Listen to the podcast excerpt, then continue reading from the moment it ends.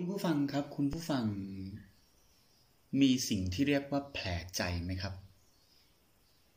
เรารู้จักคำว่าแผลใจมากน้อยแค่ไหนกันครับ แผลใจนี้มีลักษณะเหมือนกันกับแผลทางภายนอกทางร่างกายหรือเปล่า แผลกายกับแผลใจมีลักษณะที่คล้ายคลึงกันอย่างหนึ่งคือมันจะทิ้งรอยแผลเป็นไว้ครับ ที่ร่างกายเรายิ่งแผลหนักขนาดไหน แผลเป็นก็จะยิ่งโดดเด่นขึ้นขนาดนั้น ในจิตใจเราก็เหมือนกันครับ เมื่อเราจิตใจเราแตกสลายทุกครั้งแต่ละครั้งเนี่ยมันก็จะมีสิ่งที่เรียกว่าแผลเป็นทางใจครับ แผลเป็นทางใจนี้ ถ้าเราเมินเฉย ที่จะมองมันให้ชัดแล้วรักษามันให้ถูกวิธี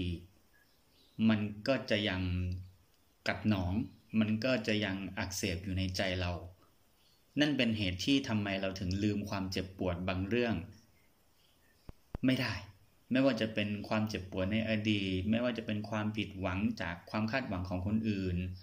หรืออะไรก็ตามที่เราแบกรับมันมาตลอดชีวิตของเรา แต่ไม่ว่าจะผ่านไปนานเท่าไหร่เราก็ยังรู้สึกว่านึกถึงทีไรมันยังเจ็บอยู่ทุกทีครับ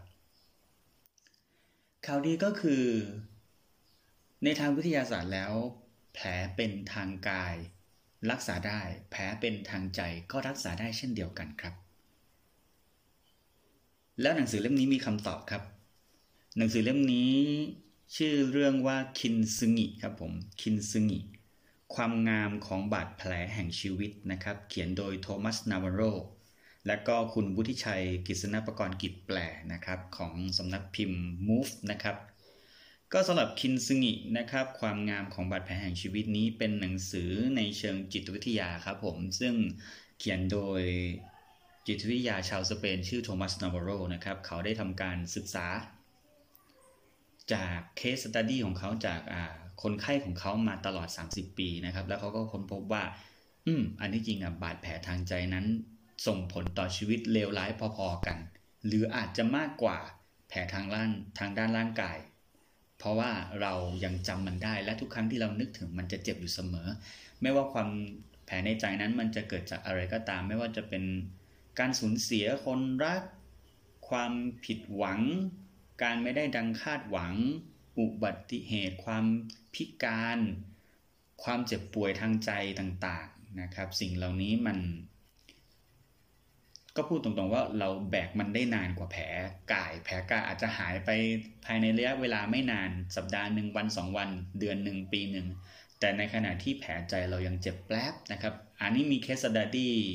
เคสหนึ่งที่เขายกตัวอย่างมา ก็ยกตัวอย่างเช่นนักกีฬาที่บาดเจ็บที่หัวเขา่าคือทางกายเนี่ยรักษาเรียบร้อยแล้ว แต่ทุกครั้งที่เขาคิดจะ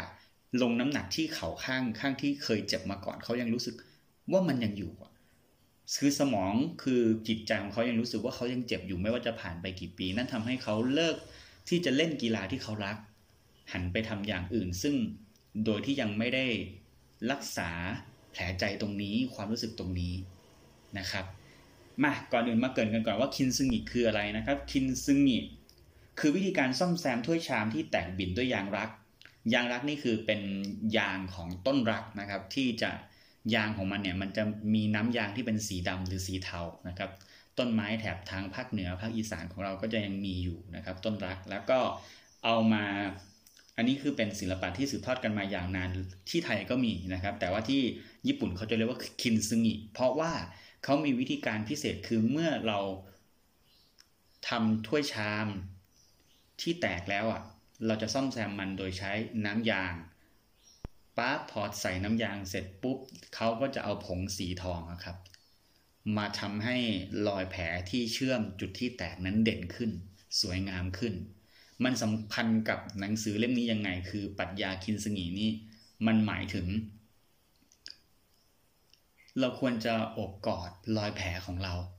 ไม่ว่าทางกายหรือทางใจนั่นเพราะว่าแผลเป็นน่ะมันจะทำให้เราเป็นหลักฐาน แผลเป็นคือหลักฐานที่ทำให้บอกว่า ใช่ฉันเคยเจ็บมาฉันเคยพังมา แต่ตอนนี้ฉันดีขึ้นและฉันภูมิใจในแผลเป็นของฉัน เราควรจะ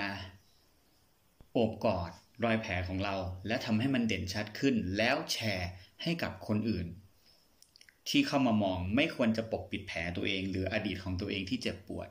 เราควรจะเปิดเผยมันด้วยด้วยความเป็นจริง ด้วยฟิลเตอร์ที่เป็นจริงที่สุด แล้วก็การยอมรับความจริงว่ามันเกิดอะไรขึ้นกับชีวิตเรา นั่นคือ step แรกที่จะทำให้เรา เริ่มที่จะรักษาแผลใจของเรานะครับ การยอมรับความจริง การลงมือแก้ไข การเรียนรู้จากเรื่องราวเลวร้ายต่างๆ ที่ผ่านเข้ามาในชีวิต ว่ามันทำอะไรกับเรา แล้วเราได้อะไรจากมันบ้าง ไม่สำคัญว่าเกิดอะไรขึ้น สำคัญที่ว่าเรามองมันด้วยวิธีไหน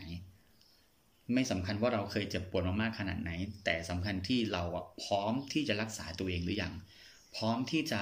ก้าวไปข้างหน้าต่อด้วยวิธีการหลากหลาย ที่สำคัญนะฮะหนังสือเล่มนี้นะครับ ได้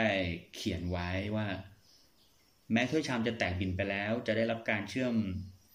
ประสานด้วยรักทอง เพื่อขับเน้นรอยตำหนิจากการซ่อมแซม คนเราก็เหมือนกันทุกคนล้วนเปราะบางอ่อนไหวและแตกหักได้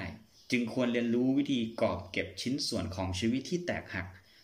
แล้วนำกลับมาซ่อมแซมพอดบาดแผลในใจ และทำให้มันเปล่งประกายงดงามออกมา เพราะมันคือบทพิสูจน์ของความระทมทุกข์ที่ผ่านมา เพื่อที่จะได้เตือนใจว่าเราแข็งแกร่งเพียงใด หนังสือเล่มนี้ผมแนะนำเลยนะครับคินซึงินะครับความงามของบาดแผลแห่งชีวิตเขียนโดยโทมัสนาวาโรนะครับ ก็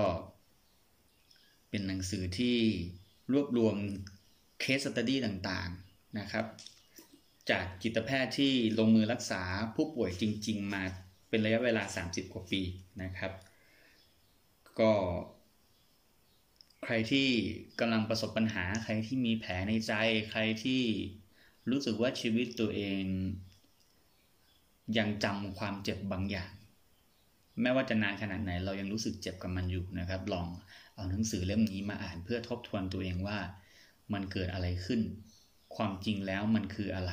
ทำไมเราถึงเจ็บอยู่หนังสือเล่มนี้มีคำตอบให้คุณนะครับ ขอบคุณที่ติดตามรับฟัง Book Talk Podcast พบกันใหม่ EP หน้า สวัสดีครับ